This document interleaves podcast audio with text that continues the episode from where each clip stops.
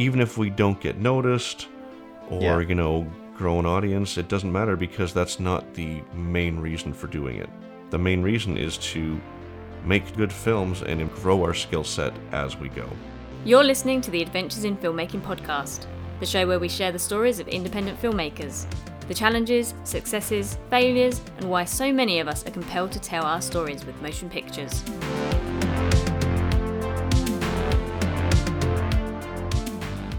Hello and welcome to Adventures in Filmmaking. My name is Jason Marshall. And I am Julian Bate Vergette. And we are Nobody Filmmakers. And in this uh, podcast series, we're going to talk about all the lessons we've learned along the way.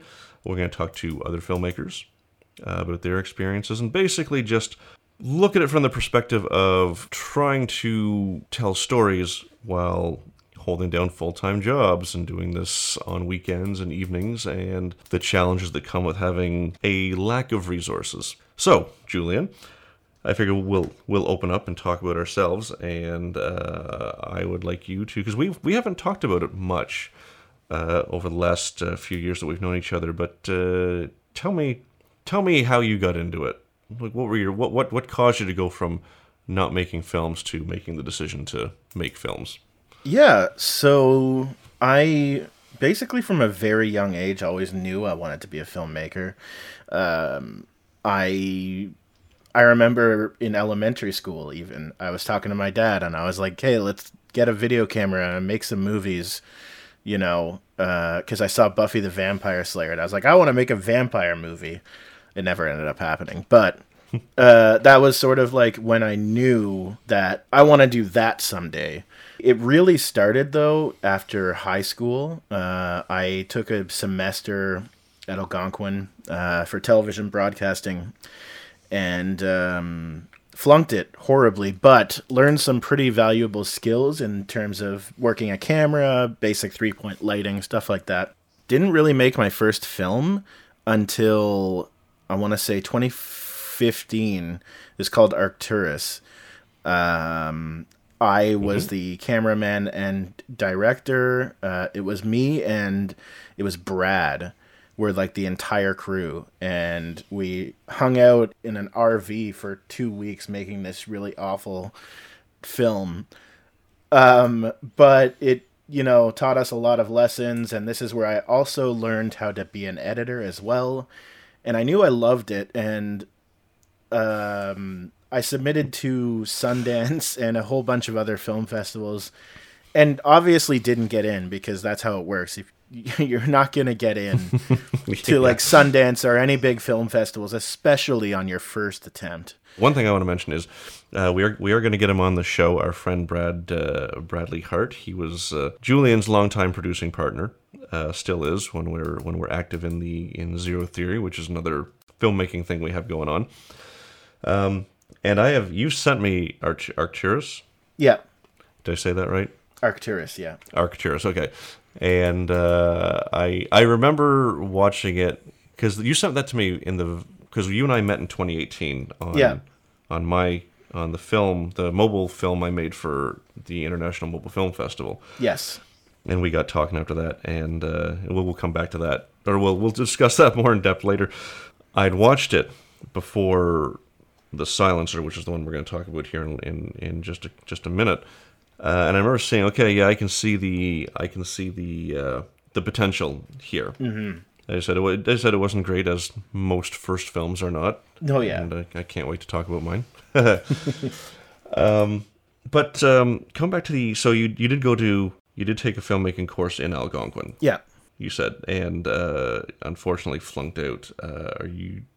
Do you mind if I ask what happened there? Um, I was really im- As, as, as, as, as much as you want to talk about it. I was straight out of high school. I was really immature. I was like partying a bit more than I should have been, and uh, I wasn't taking things very seriously. Okay. And I honestly, you know, I, I didn't go back to school until uh, last year, but I honestly needed that long gap because, uh, you know, I started working and, you know, got a job a steady job at Cineplex for a while, so it kind of taught me routine and responsibility. And then when I went back to sc- school, I had a fresh set of eyes, and it it obviously went a lot better. But uh, I that first attempt at Algonquin, it th- there are still skills to, to today that I learned from it. Like I I learned the basics in shooting with a DSLR, and you know, like uh, without that, it probably would have been a lot longer till I made my first film because, you know, there was a little less roadblocks in terms of getting the film made. Yeah, it's true. The to to to to highlight the differences between us, Julian is you're what twenty nine. I am 29. You're 29. I'm 43. So when I made my first film in 2004, there were far more roadblocks Yes. because of uh, lack of lack of camera gear. Everything Yep. was done on tape. Uh, no sound gear. The the resources available, even when you got involved in 2015, are light years ahead of what I had available. Yeah, I mean, you can literally make a film now with what you have, which is a phone. Oh yeah, and I'm. That's something we'll get into in a future episode, but I am all about Yeah. all about smartphone filmmaking. But anyway, I apologize. I digress. Um, so in 2017 is when you made the Silencer, correct? Yeah, uh, 2017, I made the silencer. Um, the silencer is actually something I had been working on since high school, uh, on and off, of course. You know, before my first attempt at filmmaking, I was writing screenplays before that because I went out to, I went to chapters and I bought uh, Quentin Tarantino's Inglourious Basterds and like, hardcover. Okay. I bought that, uh, the screenplay, and I bought. Uh, I forget the name of the book. I think it's called Your Screenplay Sucks. Is uh, I think that's the name of the book. I, I recognize the title. I don't think I've ever read it though. Yeah. um, I haven't either because I just I bought Quentin Tarantino's in Inglourious Basterds, and I it took it you know like screenplays are pretty easy to kind of grasp when you look at them, and so I just kind of mimicked that for my first script, and my first script was uh, the Silencer, an early version, but uh, yeah, in 2017 now, fast forwarding, I wanted to revisit that that idea, uh, and I I did. I, I reached out to a, a local Facebook group we have here called Ottawa Filmmakers, and I talked to uh, someone who uh, Vanessa, who kind of showed me the ropes, um, kind of showed me the basics of even just on set etiquette stuff like that. Uh, and Yeah, we was- got it made. It was more more logistics than than anything else, correct? Yeah, really. That, but definitely on that first film, she definitely made it happen. Like, Brad and I were so clueless um, in how to get it done the right way, and so it, it definitely went very smoothly. Uh, we shot it in two days, and uh, we. It's, I think it was like two or three months of editing and sent it off to a bunch of film festivals and it did pretty fairly well you know, like a lot of them were monthly film festival, kind of like nothing film festivals, but it was still kind of like I still felt pretty good. This is a conversation we'll have another time about, you know, I have some strong opinions about film festivals in general and then monthlies versus versus whatnot and Yeah. you know that somehow sometimes awards can be uh more more harmful than helpful. But do you remember you remember Yep. some of your laurels for that or all of your laurels for for for for essentially your second film? Yeah. So we got into Moscow International Film Festival, Oasis Film Screening Series, um, LA International Film Festival. There was one in Rome that we got into, a couple in Europe actually. There was there's a fair few in Europe. And I would say about half of them were actual in-person festivals and half of them were monthlies. But it won a few awards. It won Best Thriller at the LA Film Awards. Um, Dimitri won Best Actor at Moscow International Film Festival, uh, which is pretty awesome. Oh, that's wonderful. Actually, Dimitri's We're gonna we're gonna mention a Yeah. bunch of names of people no one knows, but Dimitri Dimitri is wonderful, and uh, Yeah. Mm-hmm. hopefully we can we can get him on the show in the in the nearish future. but yeah, so we won won a couple of awards. Um, yeah, so uh, I ended up doing a re-edit September last year, and I submitted to submitted it to a few festivals. Uh, one of which it at the Hollywood Gold Awards, it won Best Thriller, like the Gold Award for Best Thriller, which is That's awesome. you know it's pretty it's pretty awesome. Yeah, like it, it it just kind of reiterates to me to us that it is a property that maybe we could revisit because there is something there. Yeah, I uh, and once again, so this is I can I can only speak to you know kind of my, my early experiences once again because you'd uh, that's another one you sent me when when we met and um and I remember watching it and saying and and, and it, it was like it was Arctur like Arcturus you could see you could see the potential. Mm-hmm. The the silencer you could see you could see the the improvement. And I would Yeah. I would say that at a at a time when I didn't know you as well as I know now know you now, just mm-hmm. looking at them from that perspective of generally speaking, each film was a was an improvement on the one before, which is kind of the Yeah. kind of the the, the tra- trajectory we want anyway. Yeah. Yeah, I, I agree. And so silencer silencer did well, and then you did a recut, which we will we will talk about recut. You know, going back to old works on a, on a future Yeah. episode. We're gonna say that a lot because we got a we got a number of episode ideas Yes. planned.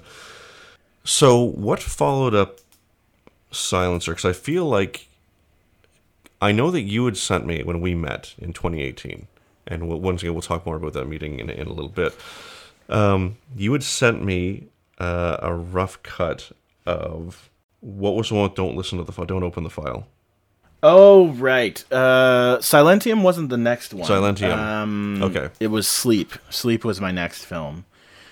Right, 'cause that and that was was that was that for one of the local things? Uh, no, but uh, I don't think I actually made it for any specific reason. Um, it ended up. Oh, sorry. It ended up actually being screened here in Ottawa at uh, a local screening night that they had uh, at the Shanghai. Um, okay. and it was the silencer and sleep were double billed. Oh, nice. Uh, yeah, and it, it was kind of cool. Um, but uh, sleep was kind of different because Right. I had made the silencer, and originally I was just gonna want to shoot the sequel to the silencer, like back to like right after, Okay. because it went so well. So I, w- but uh, I had this idea for sleep for quite a while, and I never really wrote it. It was actually based off of my own troubles with sleeping, uh, like with like sleep apnea and stuff like that. Right. Right. And so I put my frustrations into a script and uh, it did fairly well. It, it got into a few festivals, but it's very niche and like kind of closer to like art house territory rather than more audience like more audience based films. I uh, I should actually mention now we're gonna have links in the show notes to to uh, most of, if not all of the movies we talk about. So it's it's not just an abstract idea. You'll be able to go and actually see them should you choose to. So there was sleep, and then because you did a number, like you did a number of films Yeah. before before I met you in in August of 2018. Yeah, I did like so I did Silencer in September of 2017. I did Sleep in December of 2017. And then I shot in 2018, I shot um Catharsis and then The Portrait. Okay. Catharsis never got released. It's in limbo and it, honestly I don't even have the file anymore, so it's dead in the water Right. Yes. which sucks because it uh, maybe that's something we can revisit as a concept later but uh, it is Right, it is right. something that never kind of got made because of a whole slew of problems in post-production mainly the the main reason behind it is not being prepared That's a. I think that's going to be a theme from both of our early days. We're gonna we're gonna talk about. yeah uh, this was the first time that brad and i were like hey let's co-direct this one and you put like two people with like add and adhd and the director's chair and it, it, it, it was kind of a disaster uh, there's some really great material in it, but yeah, so we shot that and then we shot the portrait and the portrait thankfully didn't not get released. Like we did release it. Uh and then I want to say I shot Silentium. No, cuz we did Apparition. Then I met you. Uh we did Apparition together. Yes, yeah. So now that now that we're caught up to to Yeah. 2018, and I'm gonna I'm gonna take us all the way back. I'm gonna jump in here and take us all the way back to 2004. Absolutely. Let's hear it. as I as I'm dating, uh, giving you once again. I'm an old guy. um, so my trajectory isn't the same as yours. I didn't always want to want to be a filmmaker. I've always loved movies, but growing up in a factory town, no one says you can make movies. They're not like you can go to school and go to Toronto or Vancouver because even then, even you know, well, I guess it didn't really exist in the in the 80s and early 90s maybe Vancouver a little bit. Anyway, um, but I had been thinking about it. You know, can I use this somewhere along the line? It just kind of popped in my head like, can you do this? Can you do this? And um, a couple of things happened. and They're just weirdly interconnected. I was at a friend's house one day, and um, I was watching TV while he was he was getting changed or getting something or cleaning up. What I don't even I don't know. Doesn't matter. And the video for Sunrise by Simply Red, they did a they did a uh, remaster and reissue in, in in 2003 2004. And as I'm watching this video, it was like all of a sudden everything in my brain clicked and I could see all the pieces. Wow. Like in that, I, I can't describe it better than that. It's, it's like suddenly it went from a video to an exploded diagram. That's awesome. Okay, I, I can I can see I can see the cuts. I can see how it flows together. I can see what they're doing here. I'm like, okay, well, maybe this is, possible. So I got the couple books that were available, which like was the complete idiot's guide to filmmaking and Mm-hmm. film directing, shot by shot. Um, and then I watched Super Troopers Oh yeah. uh, you know, kind of that, that's that that's a that's a big deal in the in the indie world, and that was at the time still where you know you're like, well, if you make a film and get into Sundance and get noticed, you can you can be a star. It's kind of like the American dream, but the filmmaker's dream. You know. Um, Yeah, exactly. I mean, that's definitely not true anymore. No. Um, unfortunately, that's a narrative they still sell. Yep. but it was a big thing because it, it kind of gives you hope that you know these guys you know pulled together they got they now they got an investor and pulled together like a mill three and and made this this wonderfully funny charming charming little film and when i watched it in the theater there were there were things they fixed before the dvd release but i remember seeing a couple really bad cuts like little jumps and like just not like just not well spliced and that's when I started thinking, okay, yeah, this is this is possible. So I got together with a friend of mine, uh, Chris Renault. We went to school together, and we just got to talking. Uh, actually, there was another friend, um, but it didn't quite work out, and uh, we actually got. he had a script, and we were working out the details. And this might seem like a small thing, Yeah. but at the time I wouldn't let it go. Because like okay so they're in the car and they and they they break down and they're like well we're gonna walk ahead. Yeah. like they're not gonna walk ahead. They're gonna walk if they're they're they're they're not from this area. They're not gonna walk into the unknown. If they know there's a house a kilometer back they're gonna walk that way. And we could not reach an agreement over this issue. Are you kidding me? i am not i am not oh my god. so um, it didn't work out working with with this one friend, which is unfortunate. But my other friend Chris, um, we got together and we were talking about it, and uh, he's like, "Well, I made this thing in high school, uh, which for us was you know fairly recently." And he showed me it, and it was um, not a great. It, it was- shot on VHS, so it was a high school Comtac project. So you know it is what it is. But it was served served as enough inspiration to make uh, make us getting dark. Our first our first long short. So we shot over the summer of 2004, uh, every weekend from like July. It was like mid July to Yeah. the middle of October, and we got access to a graveyard. There's a lonely graveyard that was surrounded by trees, like it was at the edge of town. So we had to bring a generator, and that became a whole Yeah. thing. We'll get into the individual films and future podcasts. I do want to bring Chris on and and talk about talk about it's getting dark. but yeah, we, we brought in actors that Chris met through through acting classes, and we put this thing together. And much like when you had Vanessa as a mentor, uh, Ken Bowman came in and actually mentored us to get started Oh, that's awesome. because he went to a similar course that you took, um, and he completed it in Belleville, Peterborough. Oh, okay. Loyalist College. You probably yeah, went there. probably yeah. So he came in and kind of got us on the wrong, wrong, on the right track. Pardon me. And he even edited it. He like Mm-hmm. it. This would not have happened without Ken. And then um, there were a number of difficulties, a number of challenges. It never really truly got finished, mostly because of audio issues. That's always the, the the crutch. Yo, exactly. So so a year later, we made another. Sh- we made a shorter short called Gary's Angels. It's basically like a late night ad for for an escort service, and it's not funny. I mean, in our in our in our early twenties, we thought it was funny because we were watching a lot of Kevin Kevin Smith. I'm like, oh, sex sells, and these late night ad, yeah, these late night ads are hilarious. So it was just pandering. It wasn't funny. There's jokes as a Yeah. 43 year old I would not make today mm-hmm. that are grossly insensitive. But I don't want to scrub it from history because it's important to it's important to have those mistakes out there so you can be true to yourself. Yeah. And then in 2007, we made a a loose sequel to It's Getting Dark.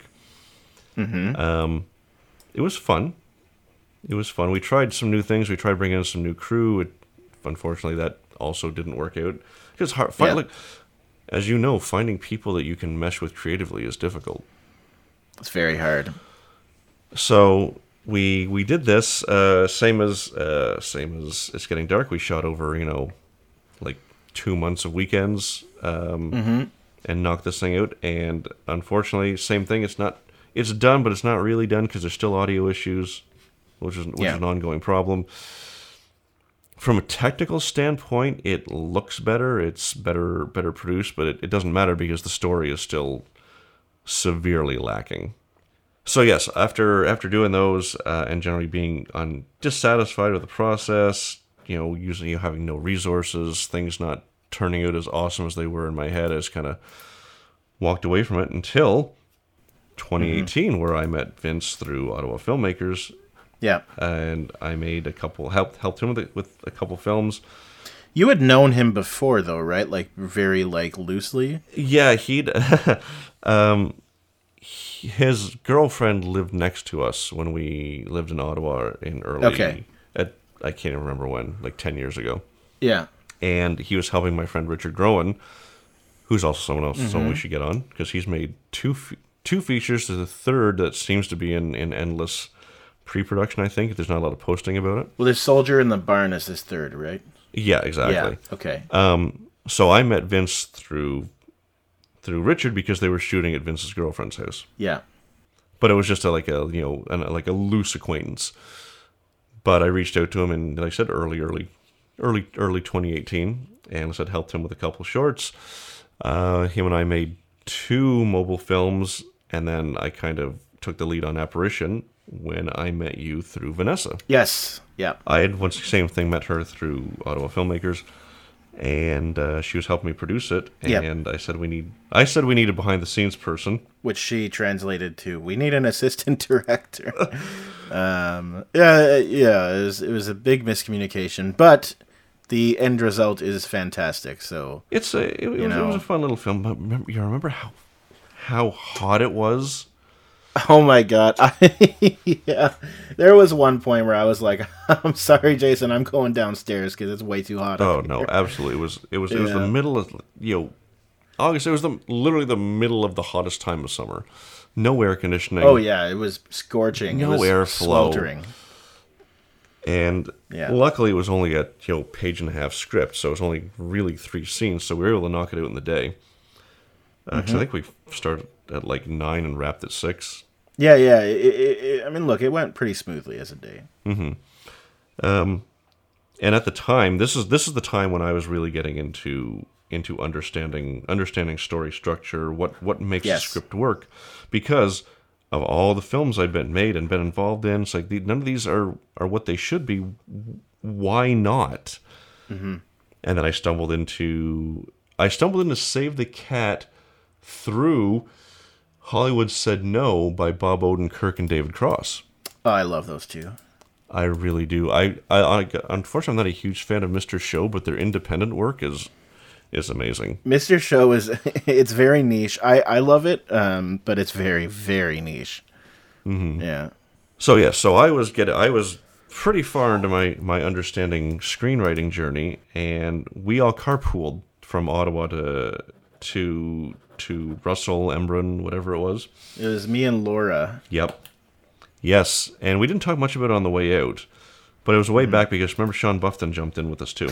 Yes, yes, and yes, I remember this now. Yeah, it, it was a great car ride. Um, I think uh, that was when I brought up to you Silentium, the script. Yes, and yeah, and this is basically where our friendship started because you'd sent Yeah. me, I you we were talking about it, and you're like, hey, can you take a look at these at, at this script? And you sent me some, he sent it to me, and I sent back some notes, and I was pr- I pretty much hadn't made I that was pretty much why I, I wasn't really making anything at that time because a lot of things happened in quick succession. Vince was doing the bi-monthly filmmakers get-togethers, and then we we set up a weekly thing Yes. yeah, just like uh, we just put just yeah, it was just like a munch. Like we're hey, we're you know filmmakers, actors, whatnot. We're gonna be at this place. Yeah, those were awesome. You know, from you know nine to twelve. Come out and come out and meet. And uh, so you and Brad had come out. yeah, we went to like almost all of them. Through those, you met met Mesa, Yeah. and you told her about what the stuff you and Brad do, and then she asked you pr- to produce Dirty Love. Is that is that the right the right sequence of events? Yeah, sort of. We we kind of just said to her, "Hey, you need help." Brad and I are literally looking for kind of like a meteor project, you know, something that we can have under our uh, us as producers. So uh, we kind of it was at one of your Friday night get-togethers that we talked. We were sitting across from Mesa, and Brad and I were talking to her, and uh, we produced. We helped her produce "Dirty Love." and um yeah but i mean like it was hard for it was it was easier for brad to do it because he had weekends off it was harder for me because i worked weekends Right. Yes, you- had a garbage schedule. yeah it was just an awful schedule um but it, it- you know i mean overall the the, the show got made and uh i don't think i was working on anything of my own at that point because i think that kind of just took up a lot of my my time um i know i shot the dinner soon after that because i had mesa in that Yes. Yes, yes, yeah. The dinner was sometime after yeah after that wrapped, so that would have been late march or late. april 2020 or 2019 sorry Yes, Yeah. yes, that's right. Yeah, yeah, because they wrapped up. I want to say sometime in, in. I want to say they wrapped up before the end of 2018. They wrapped up in? January, I think, of 2019. Okay. Yeah. So we shot the dinner. Uh, after the dinner, I oh Neurotonin is in there somewhere. Uh, Neurotonin was 2018. Uh, oh right, Yeah, Neurotonin was the monster pool that you produced with Vince. right. And I produced Monster Pool. Hold on, I got it right in front of me here. Technology. Uh, Monster Pool Four technology. Yeah.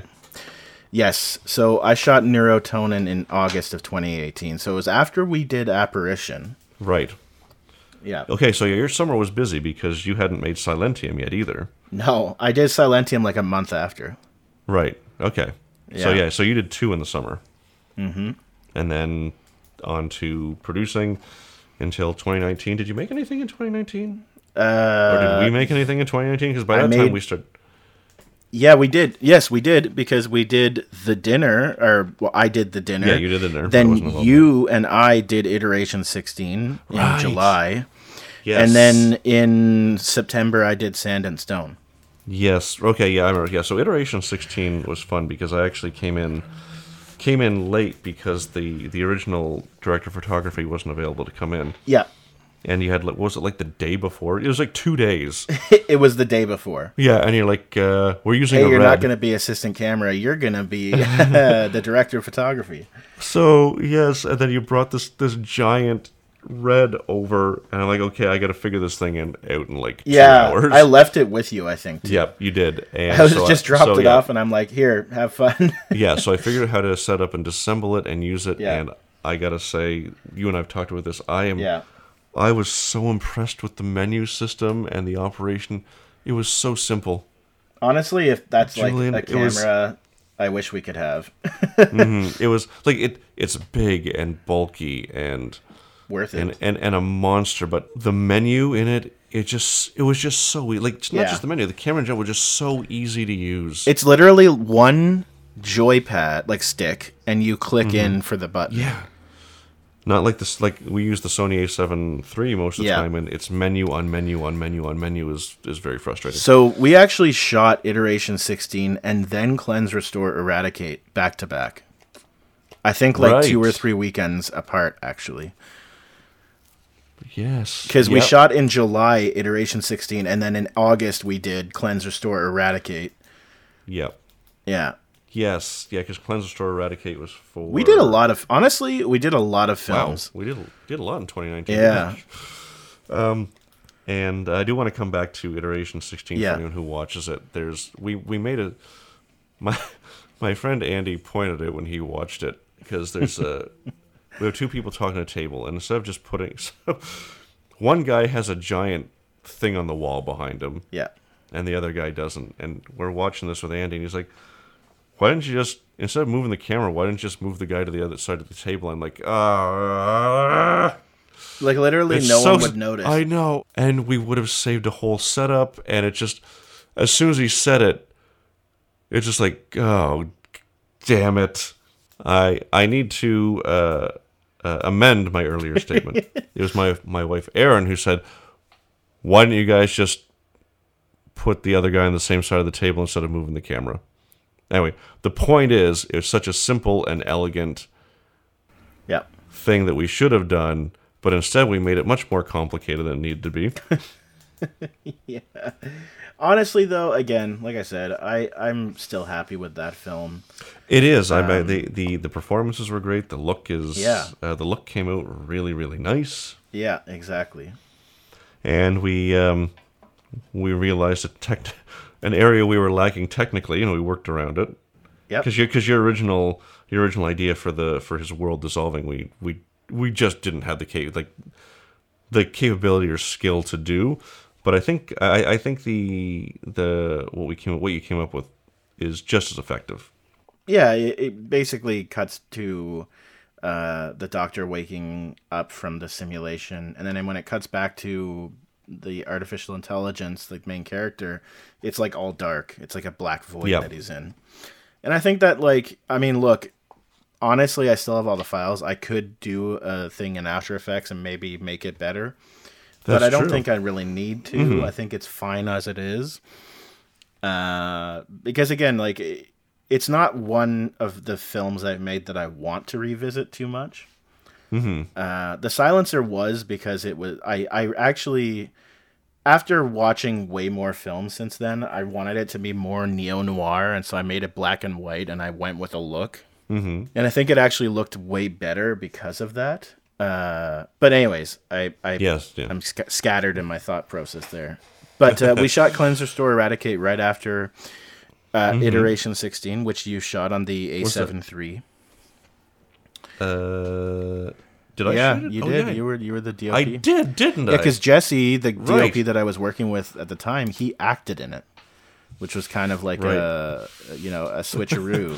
um, yes. Uh, when that was two days back to back, right? uh, no, uh, maybe I thought I think we did it like a week apart. I thought we did it a week apart. Okay. It, it might have been. I just know that it was it was two very long. it was two very long were- days. There was a lot of lot Yeah. of setups, and uh, then then we didn't do any didn't do anything until Spirit Bell, right? Uh, I did Sand and Stone Oh, you for said it, yes. Digi60, which I, I should talk about because it was kind of one of my bigger moments. You should absolutely talk about that. Tell tell us tell us about Sand and Stone, Julian. to preface this, uh, we live in Ottawa, Ontario.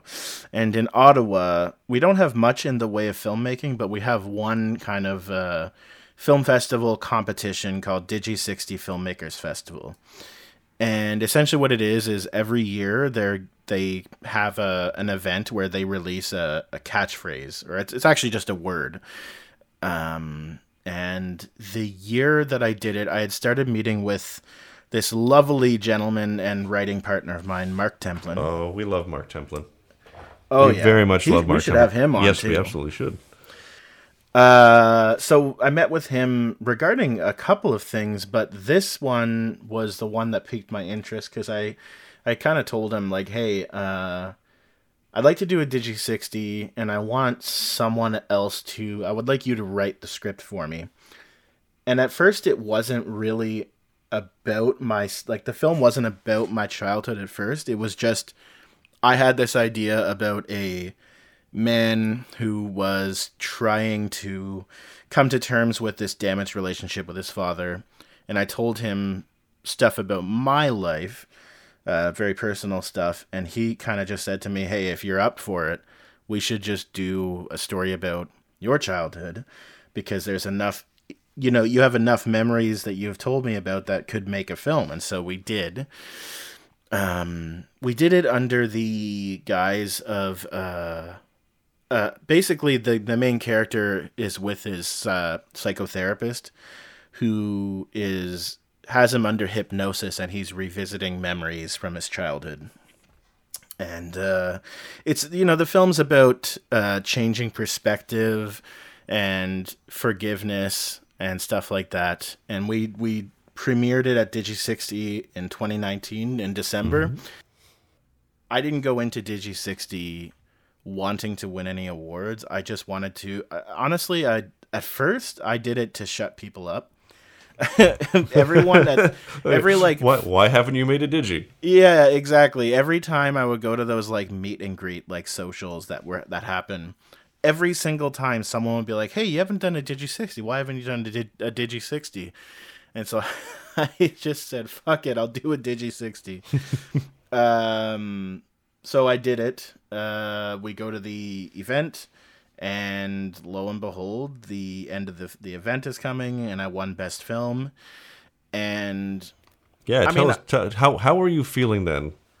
uh no, like you you went from I'm okay. I'm just going to enter this film to Yeah. this to this local festival to essentially essentially winning it all on your first pass. I was woefully unprepared is my my initial thought because again I, I was going there kind of not I was going there with no expectation. Mm-hmm. I go up there and apparently I spoke pretty well like my mom says but you know I went up there and I say uh, thank you so much blah blah blah it was about my father the film was about my father and I remember everyone audibly gasped when I said it was about like my life with my father, and in, in my head I'm like, oh, I, I did my job right. Like I, I I told a, con- a an authentic story that moved people, and that that's really like better than any award is like you know speak reaching an audience that way. Oh, I'm I'm with you 100% there. I mean, awards are great, but if you can actually make that that connection where where you've impacted someone with the story Yeah. you're telling, that's that's That's the that that that's that's that, that's what I'm in it for. Yeah. So uh, yeah, so I won that. Uh, there was a you know nice after party. I went on CBC Radio, and it was a quick interview. It was like ten minutes, but uh, yeah, it kind of it, it it opened some doors for me. I won uh, tickets to TIFF, uh, which was great. It was online though, so I didn't go to Toronto. Right, because because we were in the middle in the middle of the pandemic Yeah. by that point. Exactly. Uh, and then after Sand and Stone, which was great, it was the best mic drop moment ever for me. Mm-hmm. Because I'm I'm not I, I don't plan on doing another Digi sixty. Not because I, not because I don't think it's worth it or anything like that. More mm-hmm. just because I, it was a great experience, and I'd mm-hmm. like to leave it on that high note. You know. Yeah, I mean it's it's it's in the same way that, that I respect shows that end while they're still good, essentially. Yeah. Because like, okay, here here's for the moment, here's the best output I can do, Yes. and trying to trying to follow that up. Uh, It's like impossible, man. yeah, yeah. I mean, you can. I mean, could you could you win again? Probably, but at the same time, you could also end up chasing your own tail. Exactly, and and uh, I I did actually submit Resonance, which is sort of related to Sand and Stone because it's a it's a based off of a poem my dad wrote, but uh, And uh, and and once again, I'll, I'll, I'll say it again. we- Uh, most, if not all, of the things we talked about will Yes. will have links to through. I think most of this is going to be on the Zero Theory channel. Uh, Resonance is actually on our Cinematica channel, but the other stuff is going to be uh, like on Zero Theory. Right. Gotcha. Yeah, we'll we'll have all, we'll have links to all that. So hopefully Yeah. we piqued your interest. Yeah. Um. So we did Spirit Bell after that, which is probably our most. It was definitely our most ambitious film, but also Yes. um, most successful film in the sense that we got together and we watched some uh, David F. Sandberg shorts and a few other. Whisper, I want to mention because Whisper is phenomenal. it really is. But we watched some films and we were like, hey, we want to do that. We want to take, like, we realized, con- like, horror films, when it's a, in a short film, if you put too much story, it just takes away from what you want from it. Like, y- with, with a horror short film, you want it to be the situation, no story, like a, a situation. And so that's what we did. hmm Yeah, yeah, it, yeah. So yeah, we, we kind and and, the, and in that sense, we went back to the basics. Okay, let's can we tell a simple Yeah. a simple, engaging tale that that that builds suspense and uh, Yeah. and a scare, ideally. And uh, so for that, we we we changed up our crew a little bit because uh, my eyes are not so good lately, and I can't seem to get an Yeah. optometrist appointment, which is irritating. Um, so we had your friend Fabio come in and be our DP on that. He's wonderful. He's a, he's a wonderful DOP, wonderful to work with. Um, he did a fantastic job. Yeah, it was. Uh, I we we've talked about this multiple times. The uh, the collaboration between the like we had the rest of our crew there. Brad was there. Matt was doing Matt was doing sound. I think we had Chris Sen in there too for that one. Uh, yeah, I think he ducked in. Uh, and Brad did Yeah. Brad did a little bit of acting in that. But the the collaboration between you you me and and Fabio to to you know kind of get the look the way we Yeah. it was it was it was a very very good experience. Yes, and it it went really well. We posted it. I think we, I don't think we dilly dally with that one. Like we finished post and we released it pretty much right away. We didn't deal with film festivals for that Yeah. one because uh we didn't. That wasn't our goal. We wanted to make a short and yeah, release the it. it. It, was supposed to be the start of a project we're relaunching.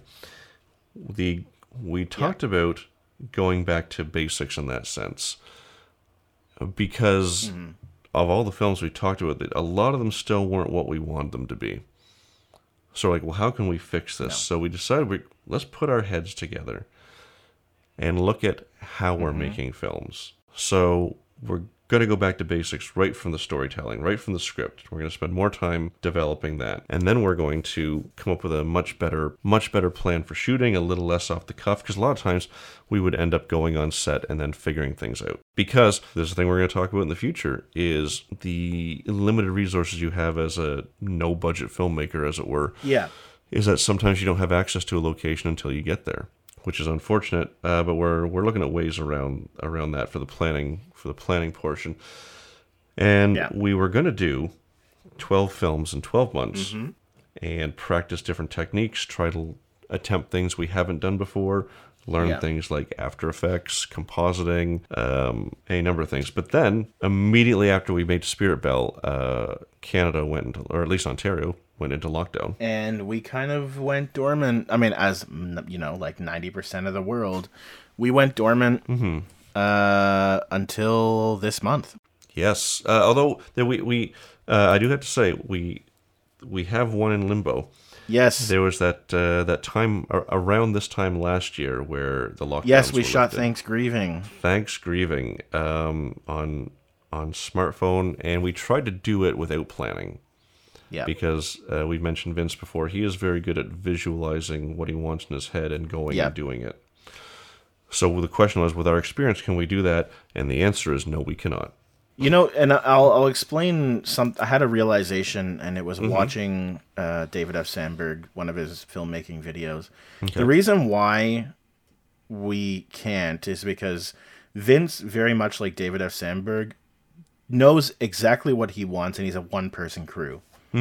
Right? But we, you, you have you and I. We have Brad. We have you know we have a uh, small, but we have a team, and when you have multiple people, you do need to be planned and coordinated. If it was just you, let's say, shooting everything, Right. you probably could do it and figure it out on your own. But when there's multiple people, they, people talk over each other, conversations run longer. You just you lose time. Yeah, and even even in the planning stage, you have to you have to verbalize your idea in such a Yeah. way that multiple people understand what you're trying to describe. Absolutely. Um, I think you know that's that's one that we'll definitely either revisit or finish and just release. The the, the, Um, the general concept is still still good, I think. yeah, I think it is too. It- yeah. Um, so we have one in limbo, yeah, um, and then things went into lockdown again. yeah, So we've been we've been in and lockdowns like so many people, and then now we're we're mostly clear. Basically, most things are completely opened up at this point. Um, Yeah. With your vaccine, proof of vaccination, Yeah. wearing masks. I mean, so then you and I talked about relaunching our original plan yes, of of twelve films in twelve months. Yep. And you had been bouncing around a, um, a Spirit Bell sequel or light sequel for, well, I guess the last two years. yeah. Since we did the first one, yeah, uh, we had several iterations of ideas that we had talked about over the last two years. Um, but there was one night I want to say like five months ago where I just wrote a vomit draft. Mm-hmm. Um, no, it wasn't five months. It's like two months ago. Wrote a vomit draft, and we worked with that, and we did some of our best planning with this Yes, film. we um, we we actually went back through we went back through your script. Yeah. And um, this is one of the benefits of Apple is we can get in the living room and I can AirPlay it. Yeah. Or screen mirror it to the TV, so we can we can have access to a big screen and go through line by line. And that's what we did. And we were looking at okay, this this dialogue's a little clunky. This is good. We don't like this. So we we went and refined the script until we were both happy with it. Yep. And then we went back through and pre-visualized it. Now, this the this might seem like uh, Yes, some people out there might be like, "Yeah, well, that's of course, of course, that's what you do," um, and it is. But we routinely had not been doing that. Yeah. We kind of just been jumping into it without previs. yeah, uh, because of. But this comes back to the the limitation of locations. It's hard to plan. Now we shot at Mark's place, so we were able to go in. Yeah. and Take pictures. So yeah, we took pictures and we actually we did a walkthrough of the script before before the line by line previs. Yeah. So we had the advantage of the location. We went back and then we planned. We mm-hmm. had a complete shot list, which we knew was going to change once because our, our Fabio was coming back to to shoot this one for us, and we knew there's going to be changes because he wasn't available that day. Because he'll have, he has a better idea what the camera sees than we do, but in any case, we came up with a solid plan. Yeah. And when we went to set, in actual shooting, actual shooting time was about ten hours, and I think we did what forty five. It was forty two or forty five. I think it was 52. It might have been fifty. Yeah, it was. Yeah. It was a huge number of of setups for a page and a half script. Yeah, a page and a half script, which ended up being like a five minute film. Mm-hmm. you know? And so, so proof in the pudding that if we slow down our pre-production, it pays dividends because you knocked out uh, a rough cut the next day. Yeah, I, I'm Because- crazy be- Hmm. like that. I love doing that. Well, we also it, it helped that we we we we actively took uh, took notes on the shots as well. Well, that made it like it went swimmingly. I was like, okay, Yes. I'll go to this one. Yeah, it was easy. Yeah, exactly. So we had a we had a we had a shot list and then notes, Yeah. so you would know which ones were were essentially good and bad, and it just Yeah. you know it it everything in the process is faster and streamlined and we want to continue improving on that so we are relaunching our 12 films in 12 months 12 by 12. 12 by 12 and we are going to talk about that on this podcast as well as things we've learned in filmmaking we're going to interview uh, people we've worked with uh, hopefully people we've never met because i do want to talk about f- shorts we find on youtube Uh, yeah, that that that's that's a great plan that we have. You know, like we're gonna be looking at short films on YouTube, maybe trying to reach out to the filmmakers. Um, because I think that there's a lot of shorts that get that are fantastic and they get unnoticed, not because of any quality reason, but because they're just inundated with lots Well- of them on YouTube, right? And that's what that's a conversation you have I, you and I have had multiple times. Yeah. Of like, it, how do you? ru- There's so much being put up. How do you rise above it? Be- Exactly. Because, because because story quality. Like, look at when you're making film, story quality is number one. It doesn't matter the camera or the image. You need strong story and strong sound, then good image. I mean, in that order, pretty much. Mm-hmm. Um, but even if you get all those things right, there's no guarantee you're going to get noticed. Exactly. And I think that having a clear frame of mind going into an endeavor like this is, I think, why I think I'm not too worried because we know what to expect. We know that we're doing this. We're, I mean, these films we're making for us, but also we're doing this channel, this podcast, because I think there's lots of people out there that either don't know how to you know get into filmmaking or feel stuck um, and i think that Yeah, th- th- yeah. This is Yeah. very much made for for you know people like us who you know decide to get into it and have just been figuring it as you go. People who are in the middle of the journey who are like, okay, well, how do I get better? I shot films. They don't. They're not what I wanted. What do I do? Yeah. Because there, there there seems to be that gap in the market of like there's all these books about how to write a script, how to shoot a film, how to sell your script, how to pitch to Hollywood, blah blah blah. But this middle ground where you're like, okay, well I made films, but they're not good. What do I do? Is is missing. Coming back to what you said about uh, about you know doing this for the right reasons, because you and I have talked about we can grind and grind and grind, and no matter how good our quality is, it doesn't matter because we might not get noticed. So we need to do this for us. Mm-hmm. Because even if we don't get noticed or, Yeah. you know, grow an audience, it doesn't matter because that's not the main reason for doing it. The main reason is to make 12 good films and, and, and, and grow our skill set as we go. No matter what, it's a win. yeah um, the way i see it is and, and this is something that we've we've talked about too. Some of them might be just okay i have a special effect i want to do. Well you know what? Let's let's build a, a, concept film where i will use that special effect. We'll do some test shots. We'll test it out. And uh, one of those kind of test footage things that i want to do is in spirit bell right with like putting an overlay onto like a monster overlay Yes. you know, on something like that. And I think there's going to be lots of other tests that we'll want to test out. And it's just, you know, gaining skills for a bigger project that we might do later. So, Well, we're, we're actually we're actually trying something for the first time tomorrow night, and that Yep. is we need uh, we need a pickup shot of our of our spirit from the new Spirit Bell, yeah, and the shot we got on set was good, but not good enough. exactly. So so we are going to do our first attempt of shooting a pickup, independent of everything else, yeah. and and compositing it in. And this might be you know old hat for for a lot of filmmakers out there, but we've never really done it. Exactly. So, so that's what we're that's where we're we're ahead with that. But what I wanted to say is that a couple days ago, I sent Julian a video that Joel Haver, a very successful YouTuber, yeah. has put out. Um, quick thing about Joel, he decided to make a short film every week and post them on YouTube, and his whole thing is making making what he wants to make Yeah. and he has grown a huge audience. But he posted a good video. Um, a year ago, he had like 3,000 subscribers, and then he hit on a video that just caught fire. Yeah. And he went from, in a year, he went from 3,000 to a million. And he does a very good job of explaining that this is not the path that every other YouTuber is going to take. And that that once again I mentioned before we can grind and grind and grind and not not not reach people and that we have to be okay with that. But if we make things for the right reason for ourselves to grow our skill set and to just tell the good stories that we want to tell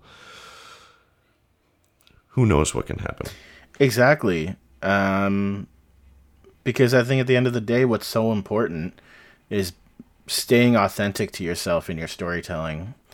Uh, Joel Haver is extremely authentic, and I mean, I just watched his uh, his feature "Pretend That You Love Me." The film was shot very unconventionally. Like it doesn't follow any cinematic conventions. It it is it is but it is authentically him and it's beautiful. Uh, I'll say that. When you get to the end you're like, "Wow, that that was a beautiful film." It almost feels like performance art. I don't know if you like you'll when you get to the end you'll real you'll, you'll probably have that same conclusion. But it inspired me. It inspired Liam as well when I was with him Oh, that's good to hear. because yeah, it he made that alone. I mean, he had a few people that on his crew, but he made a compelling feature on his own, and it just goes to show that you don't need this giant studio. You don't need millions of dollars. You can do wonders with what you have if you can tell a compelling story. Uh, that's what I've been. That's what I've been on Julian about for for the last two years. Is that story, story, story, story, story, story, story. Yeah. And I will say this: you you you you kind of had Yeah. a a grasp on it, g- generally, without like more intuitively. Um, and since you you I've been you know Yeah. preaching the gospel of story to you, you've only gotten better because you're you're adding new knowledge to your existing base, which was already pretty close. Yeah. So, as you can tell, a couple of our big influences are David F. Sandberg and and more recently Joel Haver, just because of his his approach, his authenticity, and you know, it it it helps to have things to strive for. Yeah. And you know, I would like to don't want to emulate either of those gentlemen, but I want to I want to take the lessons learned from them and apply it to to our own unique brand. I agree. So, I think that's about going to wrap up our introductory podcast where we've talked about who we are, what we've done, and and and why mm-hmm. we're why we're doing this. And uh, the goal is Yep. to start getting guests on board, where we can talk to them about their filmmaking experiences, their lessons.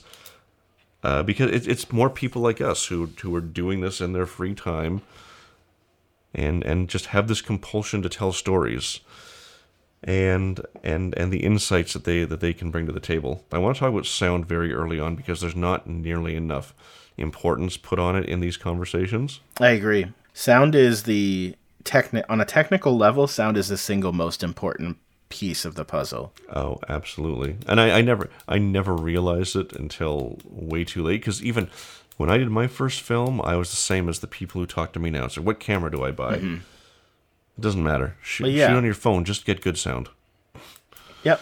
So, Julian, where can people find you? Uh, you can find me on Twitter. I am the real JBV on Twitter. We have a YouTube channel, Zero Theory Media. We also have our new channel that we have started up for all of our the stuff that we talked about today, Cinematica.